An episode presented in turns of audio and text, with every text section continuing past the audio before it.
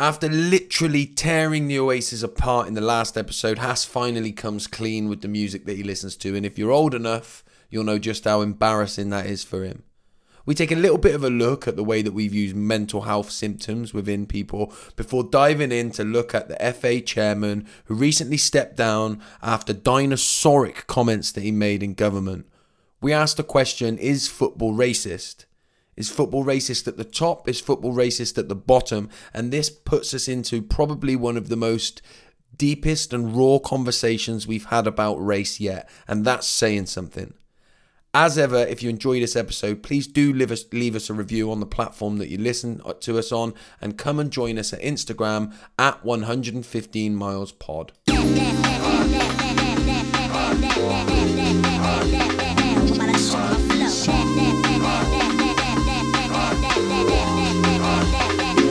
This is 115 Miles with Josh Connolly and Hassan Kaya. Living exactly 115 miles apart, our lives could not have been more different growing up, yet we find ourselves today as really good friends with many similar outlooks and perspectives.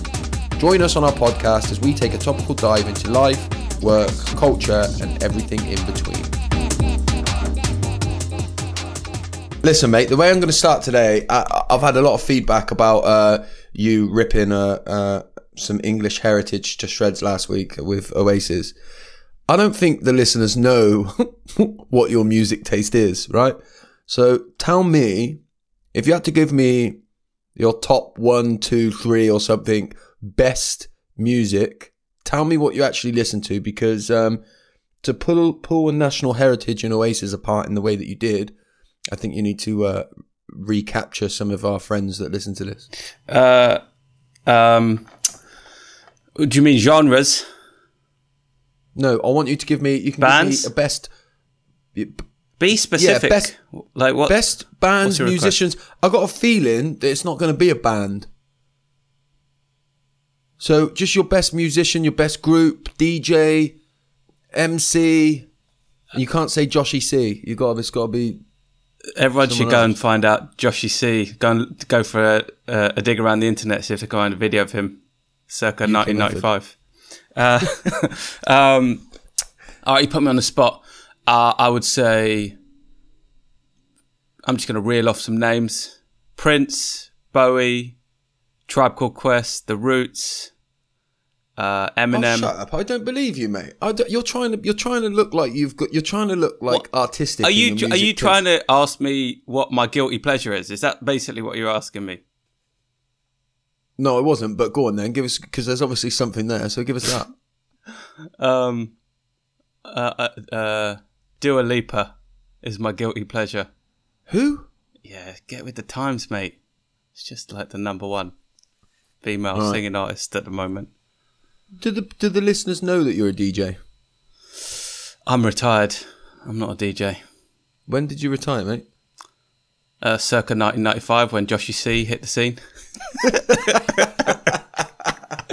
Listen, mate, I was I was MCing in the early 2000s, yeah, Yeah, that's true. 1995. Bearing in, I was eight in 95. Yeah. well, I don't think your chat improved much uh, from eight to eighteen, from what I've heard.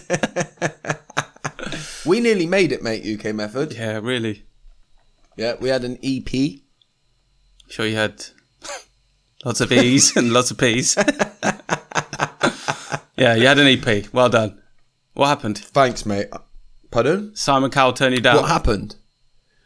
Um, it just fizzled out. I think we we used to do garage and then grime come in, and we wasn't really grime. We were like uh, old school bouncy garage. Just as it was dying out, you you got nothing to say to that. I loved old school bouncy garage. I'm just, I'm just disappointed that I didn't get to sample the delights of uh, of your almost made it uh, record at the time. Has it feels strange that we're recording uh, less than a week? I think it's less than a week since we last recorded, right? yeah, And when, when we started this podcast, we were doing like every week, and it was like we, there was so much. But now that it's only been a week, it feels like. But having that, having said that, a lot's happened. So there's a couple of things I want to talk about. Let me ask you firstly, how has your week been in the last week?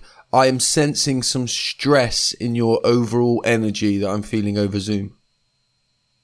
Well, the only, the only reason that I'm you're sensing a bit of stress in my energy uh, is just because my laptop uh, froze and I had to uh, restart it. Um, but uh, no, I'm I'm good. Uh, there is a lot going on uh, at work and uh, just trying to figure lots of stuff out uh, in terms of uh, like new things that we're doing, and so it's just quite busy. But I'm enjoying it. You know, I'm I'm concerned about you know what's about to you know what's ha- about to happen with lockdown stuff as we've talked about like you know do we get to come out of lockdown or do we double down on it through christmas what do you think will happen uh, i think we will come out of it i think we'll come out of it for christmas i do yeah. but then i think we'll probably go back into it in january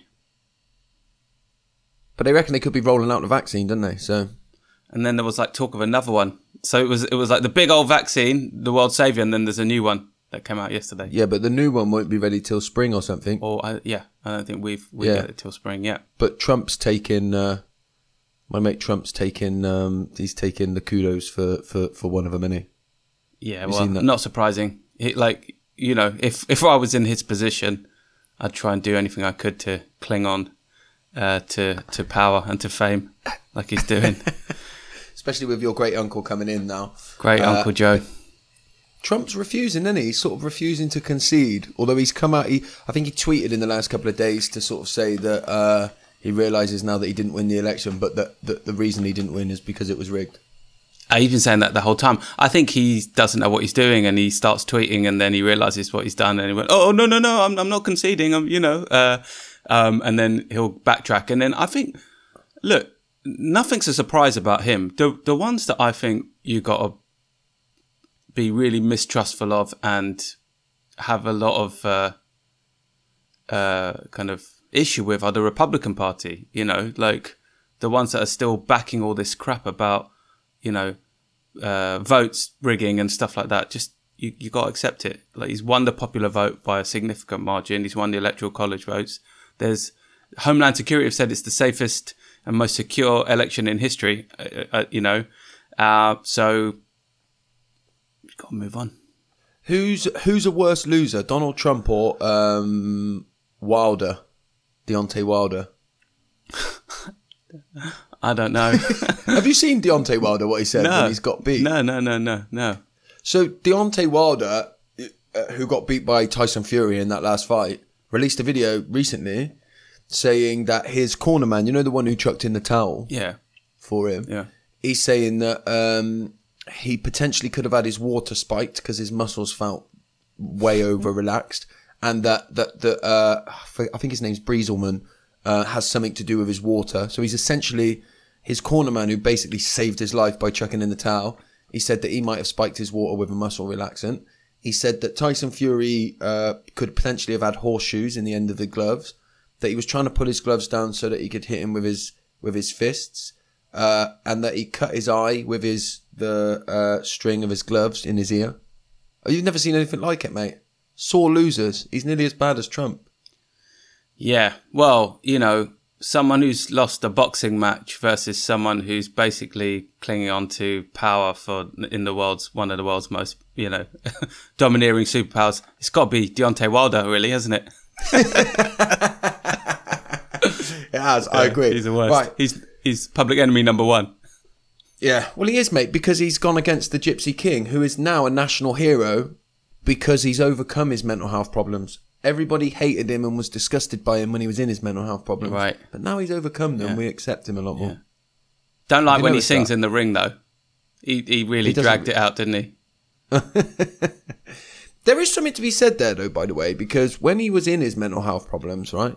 when he was like struggling a lot with his mental health, he he, he looked like what a lot of particularly men look like when they're struggling with their mental health, which is men when they're struggling don't tend or sometimes anyway at least I can't give you data on it, but sometimes at least they they don't look like meek and mild and can't get out of bed. They're angry. They say horrible things. They uh, you know they do things that really are, are like quite self sabotaging and stuff like that. And when Tyson Fury was doing that, don't get me wrong, you can't um, you know, you can't uh, help but not go against the things that he was saying, right? He should have been reprimanded for the things that he said. But it's just interesting that when he was saying them, people were like uh, disgusted by him. He shouldn't be on TV. He should never have been nominated for the sports personality of the year that year when he beat Klitschko and all that kind of stuff. But now that he's overcome all of that, it's like, yay, we love the story that he was horrible and now he's not. Mm. I just think it's interesting, and if we want to come at overcome stigma, then actually you need we need to get better at trying to help and like noticing that when it was clear to me when Fury was behaving like he was, there's a problem here. He's he's struggling, but all we wanted to do is beat him down further, rather than saying, you know what, this behaviour is wrong and we can't you know condone it. But but let's this guy clearly needs some help. Do you think it was clear to you because it's you, because you know, because you know what to look for? You see the telltale signs. Most of people's uh, perspectives are built through the media. So if the media p- Yeah. portrays an individual in a particular way, uh, they're gonna, you know, as you as as we've seen in the last year or so, you know, people believe what they read, what they see, um, and they sort of head towards uh, a particular slant of kind of reporting, left or right or whatever. Um, and then everyone loves a rags to riches story. Everyone loves a kind of, uh, you know, fallen from the, you know, you know, fallen down, got up, you know, rebuilt themselves. And the media will celebrate the people that have spent years treating as a punch bag. Excuse the pun, you know. So because it sells, it sells, it sells for them. It sells them more, you know, quote unquote newspapers. So it's the media, Yeah. not re- it's not people. It's the media. You, you know. Yeah, yeah, definitely. And then people jump on it. But to, you know, your original question there as well. Do you think I realised that because it's because it's me and I've been through similar things? Uh, yes, I do. But but that's what I guess that's why I do the work that I do because I want to raise awareness that you know at the moment when people talk about mental health in terms of people that struggle, it's from it. It can become very much from this. I'm okay and in a good place, and look at me helping all the people that struggle. Do you know what I mean out there? When actually it doesn't work like that. It doesn't work like that. And the same people that think they're helping would stigmatize somebody that's acting in the way that uh, uh, Tyson Fury was. Do you see what I'm saying? Yeah. Anyway, that's got nothing to do with what I was going to bring up that's happened in the last week. Has, let me ask you: Is is football racist? Uh, is a football racist? A football isn't racist. Is uh, let me let me let me hone this in then. Actually, let me ask you. Let me start with a question. Let's start in the area of fans because I'm obviously going to come on to talk about the FA chairman here in a minute. Yeah. As uh, I'll ask you this straight, right? Let's let's try and find out if football is racist in terms of fans, what what it is, right? As a as a brown man that goes to football, Yeah. when you're in a stadium, a football stadium, Yep. Right, and you go, I suppose the place you go the most is Liverpool. Yep. Do you, do you have any feeling? We talked ages ago, right, about how when you walk into a pub, sometimes you can Yeah. you can feel a little bit like you know that I'm the only brown person in here, or or whatever it was. Is there anything like that that comes up for you when you go into a football stadium? Uh, when I go into Anfield, I don't feel it, right? Uh, because I'm in the colours. Everyone's got uh, what's that?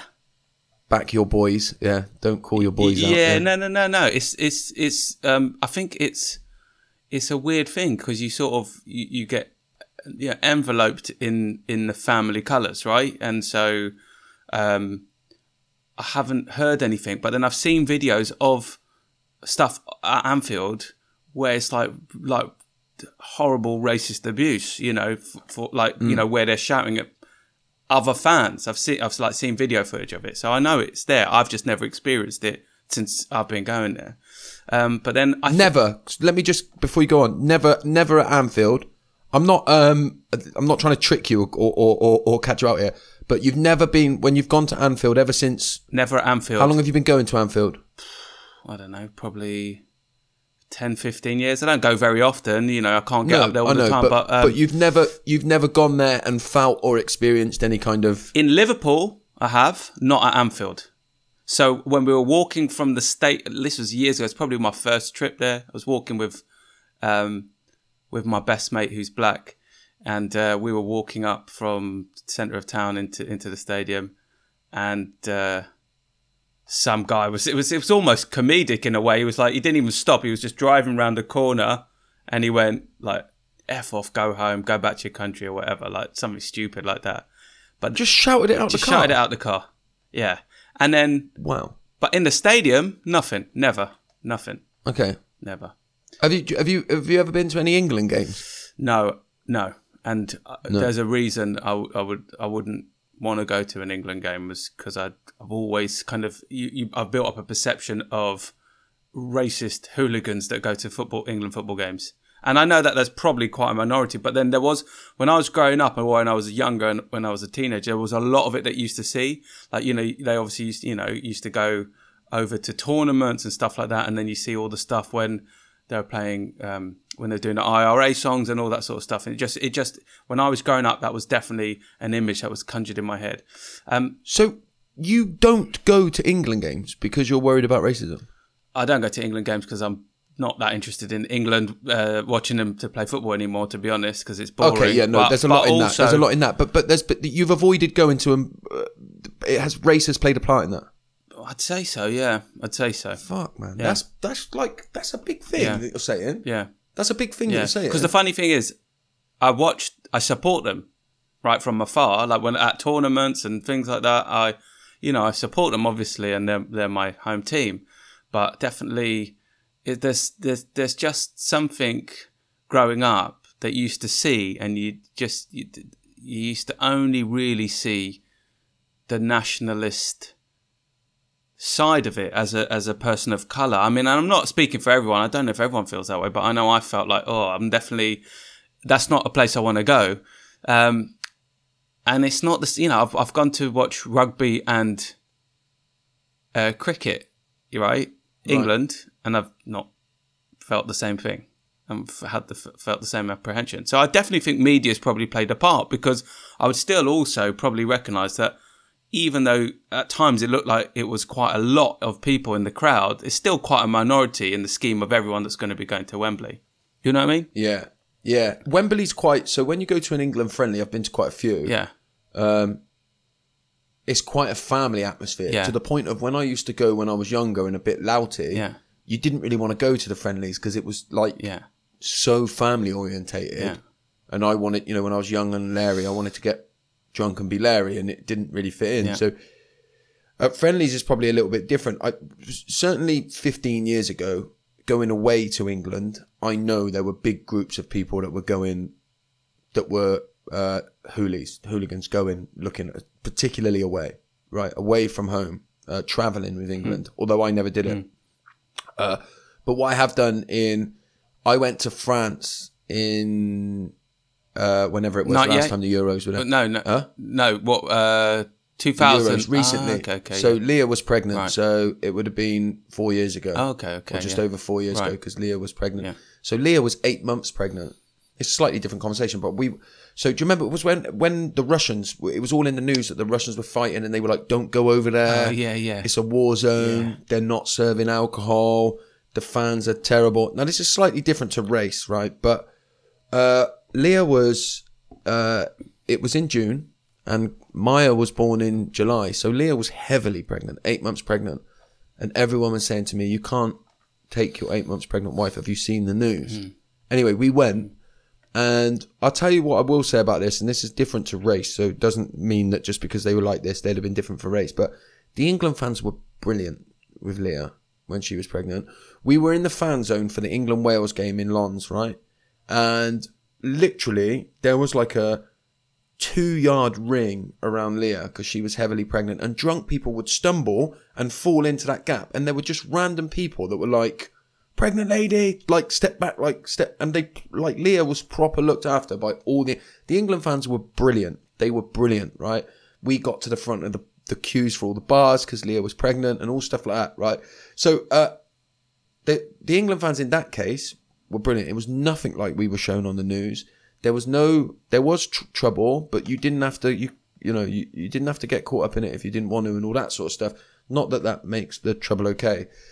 So definitely the way that they were portrayed then was different to what to what they actually are. But that's you know I, that hurts a little bit to know that that you've avoided going to England because of uh, because of race. Maybe we should go one day, mate, when the fans are allowed back. Look, I'm not. Look. I'm old. I'm old enough now to know that that was, uh, you know, that was just a part of the, you know, a part of kind of the crowd. It's not. It's not the whole crowd, and I wouldn't. I wouldn't be afraid to go. But when when you're sort of, you know, 15, 16, up to like you know in that sort of teenage years and you just sort of you just sort of you get a, you catch a vibe it's like when you you know when you walk into a, an area and you know there's a odd vibe there's a bad vibe and you know it's kind of dangerous so you sort of your your senses are heightened right? And you just catch a vibe like that as a as a person of color when you're walking into something right? And Yeah, and I and imagine you know that, that there are people would say the same thing about the other way. If you walk in if you if, if you're not from Tottenham and you walk into Tottenham and you you you just you're on edge right? Because you don't you know and I, I can understand that but you know growing up these are just things that uh we just had to face you know and and I'm surprised that you're surprised in a way like I don't mean to be uh like pulling you up on it but it's like I'm, What- I'm, I'm, I'm not, I'm not surprised. I'm not, I'm not surprised when I lay it all out. I think, you know, when you just say that, I think, of course you would when you're 15, 16. Um, but the fact that you've, you know, you've never been to an England game and it's probably prevented you from doing so. Um, I'm, I'm not surprised when I lay it all out, but actually when you said it, I was like, fuck, that's bad. That's bad, you know? And It's it's interesting, isn't it, that you know, like in in many respects, going to say Anfield, or I've been to like you know, I've been to Stamford Bridge where I went to um, an away game, or I've been to you know, I've been to Arsenal, I've been to oth- lots of football stadiums. you didn't feel anything at Stamford Bridge? Stamford Bridge felt a bit awkward, actually. I have to say, um, not only because it was Stamford Bridge, so I sort of definitely had a sense of, uh, oh, I don't know about this ground, but actually, I, I thought it was a brilliant, I thought it was a brilliant atmosphere. But we're also with some some um, we'd got tickets to uh, Man City uh, at at uh, Chelsea. And so we were in the way end as well. So it was even more intense because obviously we we're getting a lot of hate. Uh, but it was fine. It was there was that was that was intense. But I didn't pick out anything that was directly specifically directed to me, and we were in a fairly Yeah. big group. Um, but uh, yeah, but even even sort of going to different clubs around the country, I just still there's something about England that was just for me that was like it just felt a little bit like I didn't want to go there. Yeah. It's weird, isn't it? Because I, I, yeah, and I think like I'll tell you, as somebody that plays football at amateur level, there's there, I can tell you, there is still an undercurrent of racism in football that's almost accepted that wouldn't be accepted anywhere else. Yeah, Just a slight undercurrent, Yeah. yeah. When when you play, uh, and I'll tell you that at amateur level, and it sickens me to say it, but but some of the things that might be said if you had a, a player of color when you was playing, you you'll you'll hear things said on a football pitch that um What discreetly or like pretty blatant? um pr- pretty blatant. Yeah, at the player or just it from the from the sidelines, or is it the players on the team? Let me give you let me give you an example, and I'm, my skin's crawling at the moment when I'm saying this because I know I'm involved in that. I play in that game. I play in these games, and uh, I you know I, I've called it out a few times, but you get a lot of stick when you do it. Um, I've called it more recently. I've certainly called it out. So um, a player might be playing of color, and he's more likely to it, that you're more likely to hear something like "he stinks." than, than, than outright racism. I haven't heard outright racism on a football pitch for a long time, but I have heard things like "he stinks." Now, the person that said it would say, "Well, it's not. I've not said that because he's a person of color. I'm just saying he stinks." Right? So stuff like that. Um, and I've probably heard obscenities that have had the word black in front of them when I'm playing. Right. Yeah. Yeah. Yeah. So like he's a prick, but he they'll say he's a he's a black Yeah. prick or something like that. Yeah. So at amateur level, uh, and I don't want to say there's an acceptance because that's wrong. There's no, there's there's not an ex. Maybe, may no, maybe it is. Maybe it is. It just seems to sort of, you know, it gets left on the pitch and that's it when you play football, as opposed to where in a more, I don't know, in a work setting, it, would arguably be, be, be- be less acceptable. I wonder if that's a little bit of toxic masculinity as well at play. hundred percent, hundred percent. It's like it, it is that kind of toxic masculinity, um, like that kind of whoa, boys, lads with blokes and all that kind of stuff. Um, yeah, it's not nice, mate. So. I, I, I do think there's a level of that that travels through football, which brings us on to Greg Clarke, the the English FA football chief, who's had to step down. Uh, I'm assuming you saw what he said. Yeah, I did. Yeah. Uh, I'm going to read it for in case anybody hasn't. This is the chairman of the FA. This is the guy at the top, right? Yeah. This is the guy at the top. Yeah. So we've talked a lot about the taking the knee and whether that's just become ridiculous and all that kind of stuff. Yeah. Uh, so he was speaking at a UK parliamentary committee. Uh, let me find it because he used he, he talked about coloured players. I just wanna I've got the sentence here. If I look at what happens to high profile female footballers, high profile coloured footballers, and the abuse they take on social media, social media is a free for all. What, do- what do you think about that? What he said? Um,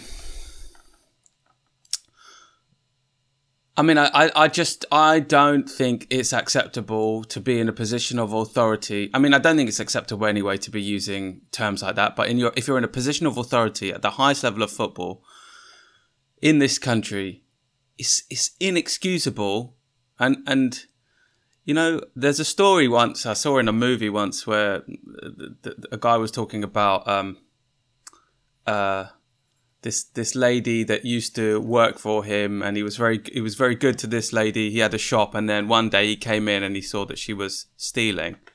And she was very apologetic. She she'd worked with him for almost you know 30 years. She was very apologetic and she said I'll never do it again. And you know what he did? He fired her and do you know why he fired her because it wasn't the first time she did it it's because the, it was the first time she got caught doing it Right. Yeah. so it ju- it's not the first, t- you know, if it was the first time he ever said it, fair enough. You know what, you know, mea culpa, I'm really sorry. But it's the first time he got caught saying it.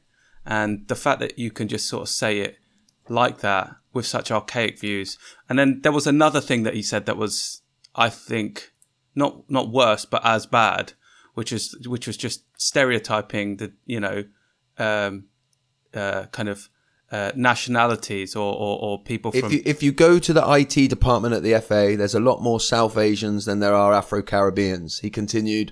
They have different career interests, so what we have to do is treat each individual on their merits, but make sure we are uh, inclusive and our programs which don't cross the line into possible discrimination.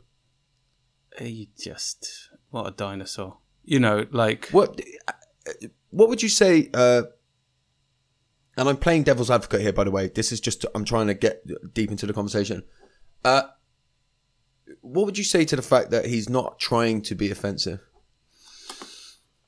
um what would i He apologized and he said that he's worked in the USA or something like that. But um, he said, "I'm a product of overseas. I worked in the USA for many years, where I was required to use the term people of color sometimes because that was the product of their diversity legislation." So, so that's that was his reasoning for it. Now I'm asking you for. I'm going to give you my opinion in a minute, but what what would you say to somebody that might say, "Well, look, he didn't." mean to be offensive. He just used the wrong terminology, and that's not his fault. uh you know i can understand the confusion around people of color and colored like a long time ago maybe but like you know it it, it has been um it has been rightly uh, beaten out of society as a term particularly in this country secondly it's a C- it's a CEO. So you know when when you're a CEO, there comes accountability, and if you can't deliver, you got to go. I don't care if you meant to be offensive or not. You were offensive, and if he's had diversity training, he just he just obviously didn't care for it enough to make it you know change his opinions.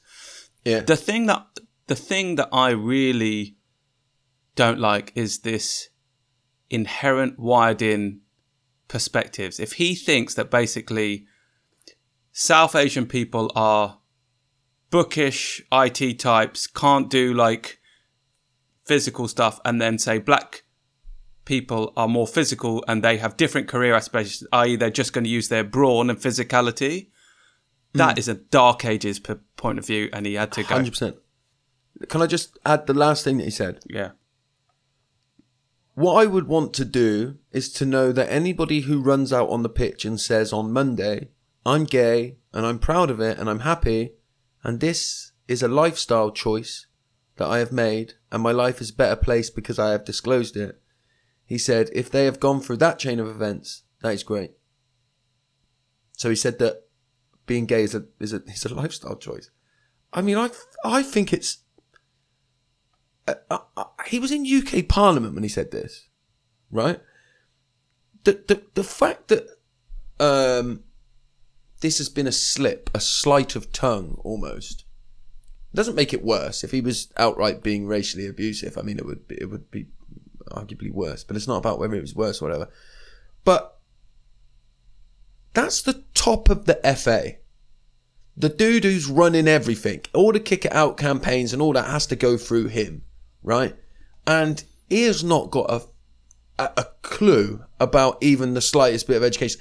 This isn't your, this isn't a bloke working in an office who's just landed a job and could do with a bit of having his eyes opened and, and training. This is the the chairman of the FA, right? And if he's doing that in Parliament, what is he doing in the boardroom? And how often is he saying things and getting away with them? And and and there's no way that's that that somebody that can be that kind of dinosauric, which is a new word that I've made up. Um, if there's some, if he can be like that as the chairman, then how the hell, how the hell can we trust him to push um, the needed change that's needed in football? And you know, some of the stuff that I've described today at grassroots level, which by the way is going through my head like, oh my god, I can't believe you said that. Right, I can't believe you What- you why? put that on the podcast. what what what's the reason for that? I don't know. Let me let me think about it. Uh, I th- I think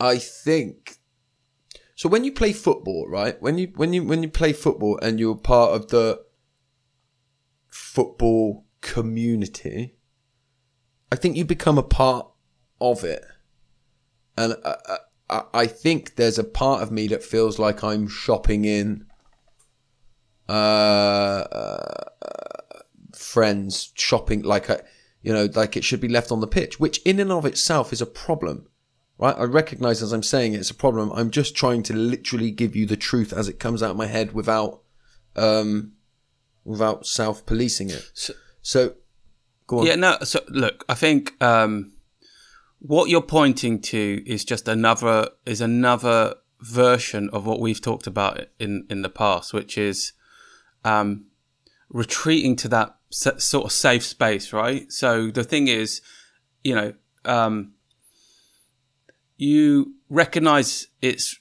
wrong, but it's also part of the it's uh, it's kind of part of the uh, environment of like playing football. You enjoy playing football, um, and so the you know the the, the thing about um, the thing about being sort of anti-racist versus not racist is actually you have to stand out against it. But standing out against it means confronting lots of things, which might mean that you end up getting isolated in and, and it may be even a difficult situation for you if you're taking on this kind of whole thing. So that's that's your dilemma, and it's a it's not an easy answer. It's you know you you you enjoy playing football, you enjoy the sport, you enjoy the kind of the the camaraderie of the teams and stuff like that, and so. Um, uh, it's a, and it's a big thing for one person to take on. So that's it's, it's all understandable. But I think at the at the deepest root level, and this is what we're all faced with. So I don't think it's just fair just to point it at you because you've brought it up. But we're all faced with this dilemma of being not racist because that's comfortable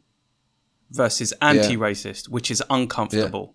And it's really do you think- uncomfortable, yeah, to, to, to put yourself out there, you know? really uncomfortable. And do you think what you've described there is privilege? Yeah. That white privilege that people talk about. So my ability, my ability, say we could have had this conversation, and I could have gone, is football racist? And I could have gone, yeah, just kept it, put it on you. Has do you, uh, do you know, do you, uh, oh, it's horrible. You don't get to go to England games, do all that. I could have done that and then gone, okay, let's talk about him, about this Greg dude who's clearly racist, right? In my opinion. Uh, I could have done that and my white privilege could have allowed me to not go there and talk about the football that I'm involved in and get this kind of um, really uncomfortable feeling that I've got. Yeah. And then I guess the uncomfortable feeling is, is because I'm uh, stepping out of that privilege a little bit. And there's part of me that wants to go, let's just go back into that privilege of not having to address that. Do you know what I mean? Not getting in, not that, not breaking that camaraderie, not being the guy who, who does all of that. Yeah. I can, as a white person, I can do that and just stay in that privilege. But if you're on the receiving end of it, you don't get to because you're on the receiving end of it. Uh, have I made sense in what? Yeah, and I, and I think that's the, the the the thing around privilege is you can you can feel its sting in the moment for the other person or what you're hearing, and then you move on and you go home and you know whereas that's what you know that's kind of what people have to live with if you're if you're a black person or a person of color i've never really played you know football at an amateur uh, level or anything you know beyond school so uh, i can't imagine what it what that sort of abuse can be like but you know i'm sorry i can imagine but i haven't experienced it um, Mm. and I think the hardest thing is that it just becomes like it's just yeah, it, like it is just what it is, you know, and people just you know it, it it's just almost accepted, and I think it has to change. But it's it's it's too much for one person to do. But I think n- now that you've surfaced insight, it's you know, what will I do differently, if anything, you mm. know, and and that's not an that's not an immediate solve. You're not going to suddenly go on Sunday and just kind of start pulling everyone up. But I think you'll probably be more aware of it. You'll probably find, you know, because I know you always do this. You'll probably find ways to like bring it, bring it out here and having a conversation here, and then this will probably Yeah. spark us to do some other things, right? And you're, you're, you know, you're connected into, uh, into people that can probably have a conversation about it and, and do something about it. But I definitely think, you know, just to kind of pull it back up to um, what we were just talking about a moment ago, you you can't necessarily do this kind of change from from the ground up. It needs to be root and branch, and it needs to be top down and ground up. You know, it can't just be top down; it has to be both. Um, but you can't just change it from the fields of a, of a Sunday league uh, team. You know what I mean? Like it's got to be done. And if the chairman, right, is saying stuff like this, in public, as you said, what's being said behind closed doors. But even it seems it sound it seems to me that he's the kind of person that pushes this trope of you know black players are great, uh, black people are great players, but don't make great managers. Because there's there's there's this whole stupid trope of like not necessarily having you know strategic brains and but that's why you know and i've heard it before so it's not you know i imagine he's you know saying stuff like that but saying that different career paths and trajectories i can just definitely believe he had those views Well, one of the things he said uh, soon after the meeting, Clarke had been FA chairman since 2016. When earlier in the meeting he was asked what the FA was doing to increase representation and diversity in grassroots football, Clarke said that the FA's ethnicity pay gap was nearly non existent and that the organisation's gender pay gap had been fundamentally reduced, but added that the BM, uh, the BAME community was not amorphous mass. Not an amorphous mass. So he, he does have them. You know, he doesn't really think there's any sort of pay gap or anything like that. He thinks that the FA is quite well represented. I'd imagine somewhere in him, he, he would probably be like, look, there's way more white people at the top of the FA. A, a lot of black people have come out and said this. Black footballers, uh, Sterling is, is is one of them. I know prominent figure who's come out and said, when I look at the the top of the FA, I don't see many people that look like me. Is what he said. Um, so yeah, look, when you you know, I've brought up the grassroots level and how kind of infested it is, and and by the way, I do want to caveat that by saying I I do I have called things out a few times. I've called things out not during a game or necessarily on a football pitch, but jokes that have racist connotations to them. I've called them out, and I can tell you that the general narrative is that everyone's like fair play for calling it out, but you don't get much backing for calling it out, if you know what I mean. You are out on your own when you do it. That's not, I'm not saying that in any way to like be like, look at me and what I'm doing, in the sympathy. Yeah. I'm just, I'm saying it more to show you that there is it is it is largely supported. Um, but again, that only happens under surface level. But clearly, when you look at the top of the FA, um, there's huge problems here, huge problems, and uh, you know, taking a knee before Um, I think. kickoff is I mean, I, cutting it. I, I, I, I think um, the the issue is is it's deep. It's unfortunately, you know, it's kind of touching on what we were talking about last week. It's deeper than football. Football is just one of the, you know, one of the structures. I don't. So is football racist? No, I don't think so. Right. To answer your question, I think society's racist, and Yeah. uh, football is just an exemplar of it. Uh, I saw yesterday uh, a friend of mine um, posted uh, on her Instagram stories uh, uh, the vitriol that Sainsbury's is getting for featuring a black family in their Christmas ad. Have you seen any of this? I've I've seen some of the stuff on Twitter. Yeah, so a lot of people are boy. There, there was boycott Sainsbury's or something on, on Twitter that was Yeah, based around that. yeah, Yeah, like you know, there's this term of white fragility, uh, you know, um, around the, the psyche of you know that you can't handle like a black family, you know, as it doesn't represent Britishness. It really came true, and I just think you know the, the fact that people are publicly and tagging Sainsbury's and uh, uh, because of a of an ad. Um, just shows how deep rooted it is. And it's not to say it's mass perspective, but it, there is a deep rooted sense of um, of uh, kind of endemic racism that just that is just life. So you know, I don't even I don't think I've ever explicitly talked about with a, with lots of people about my th- my views on going to an Eng- England game. It's just inherently wired in, and I I'm, I I, sus- I suspect I'm not the only person that believes that.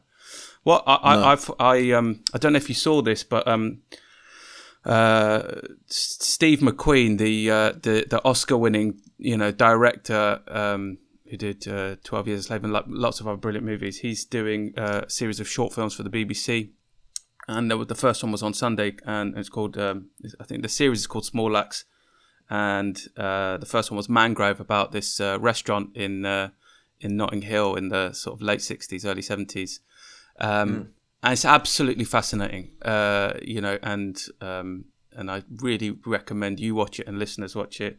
Um, I think I, I I really didn't understand how uh, deeply rooted the racism was in terms of the establishment and black people, people of color. And obviously, my dad came over to the country in the uh, early 60s. Um, so he would have experienced a lot of this stuff himself, right? Um, But it was just, uh, it was, you see where it comes from and you can see why they talk about in this, you know, when, when Stephen Lawrence's murder was investigated, uh, institutional racism, you can just see where it came from. Um, and it wasn't just a few bad apples back then. It was just a real disdain for the impact on British culture, and and that's hardwired in. And you see the same in you know in in in the states and and all that sort of stuff as well. Um, so I really recommend you watch that if you get a chance. Actually, I'm gonna check it out, mate. Hundred percent. Uh, after the conversation that we've had today, Has we uh, because of the technical difficulties that we had at the beginning, Yeah. and because of the busy lives and busy schedules that we live, uh, we're gonna have to bring this to a close. And actually, we were a bit concerned. I, I- feel like we could talk about this for another forty minutes to an hour, mate. Uh, I think whenever we talk about race, we always go pretty deep and we have the, the real conversations that's needed. So I'm certainly uh, proud of our ability to do that as a podcast as we move through the episodes that we're doing. But let's uh, bring things back up uh, slightly to the reasons to be cheerful. Uh, do you want me to go first, or do you? no, I think you should go Has? first because you threw me into it last time. Okay, so I've got a really good one actually. Um, last week on the podcast, we we did a Barack Obama, uh, Barack Barack Obama uh, uh, quote, which was uh, the things that unite us are stronger than the things that divide us. Uh, my reasons to be cheerful is to slightly alter that quote because we picked that apart a little bit and said that often, some or sometimes at least, that's not true. But I do think that the there are more things that unite us than there are things that divide us. There's more. That doesn't mean they're necessarily always stronger or they always win through. I did a, a, an Instagram live for NACOA, the charity that I'm an ambassador for, yesterday, and it was with a Tory MP. Uh, his name's George Freeman. Uh, he is he's been a massive supporter of children of alcoholics and particularly of the work that NACOA does for two or three years. And in the run up to it, I was a bit like, I've got to go on here and, you know, question a, a Tory MP.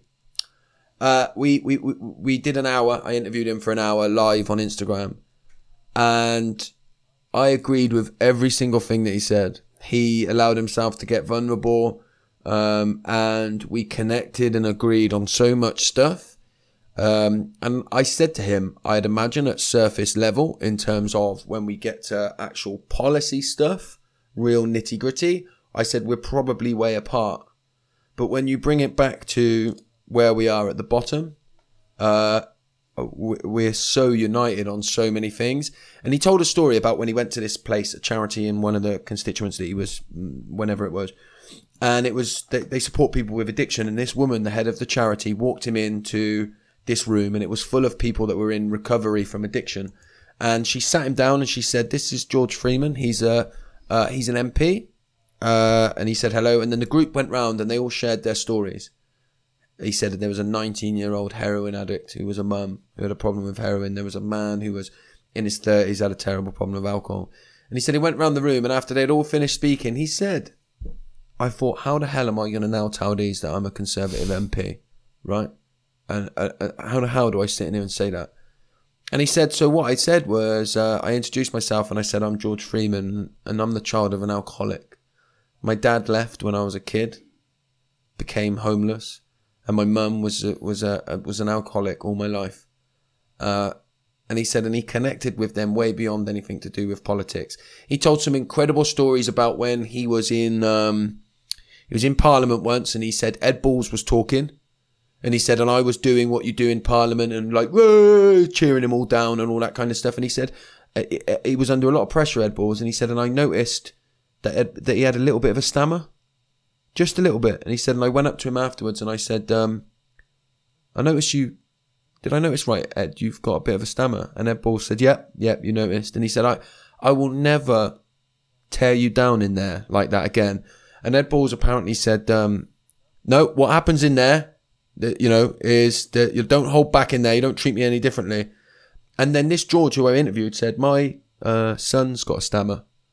And Ed Ball said, um, shared with him some ways that he had dealt with his own stammer. And he said, bring him in to Parliament. And he gave him 45 minutes, this, his son, two completely different parties. And uh, he gave him 45 minutes and shared how he dealt with his stammer and how he'd still got to the level that he had in spite of his stammer. And it's just an incredible story. And he said, you know, you'll never hear these kind of stories about cross party stuff. And he said it happens all the time. Mm. It just doesn't make it to the media. Mm. So, so yeah, my reasons to be cheerful is that, you know, I sat with this Tory MP and realised how, how, how much we had that unites us. Wow. I don't think I can top that really. I think anything would anything less would be trivial. Um, so I think we should end on that note. I just think that's we're going to end on that note. Fantastic. I think that's absolutely. Fantastic. It was incredible, yeah. genuinely, and I'll chat to you more about it when we have time. Actually, probably yeah. because it was really big. It was so I was I had goosebumps for a lot of it. Yeah. So uh, yeah, listen, Has, I think this has been a really good conversation today. Uh, you know, uh, short and snappy from what we're used to, but uh, yeah. well, actually, it's not. It's been about the same as it normally is. Just looking at when time. we get when we but get it went going. very quickly. Yeah, exactly. It went very quickly. Has, I will see you in two weeks. Look forward to it. See you then.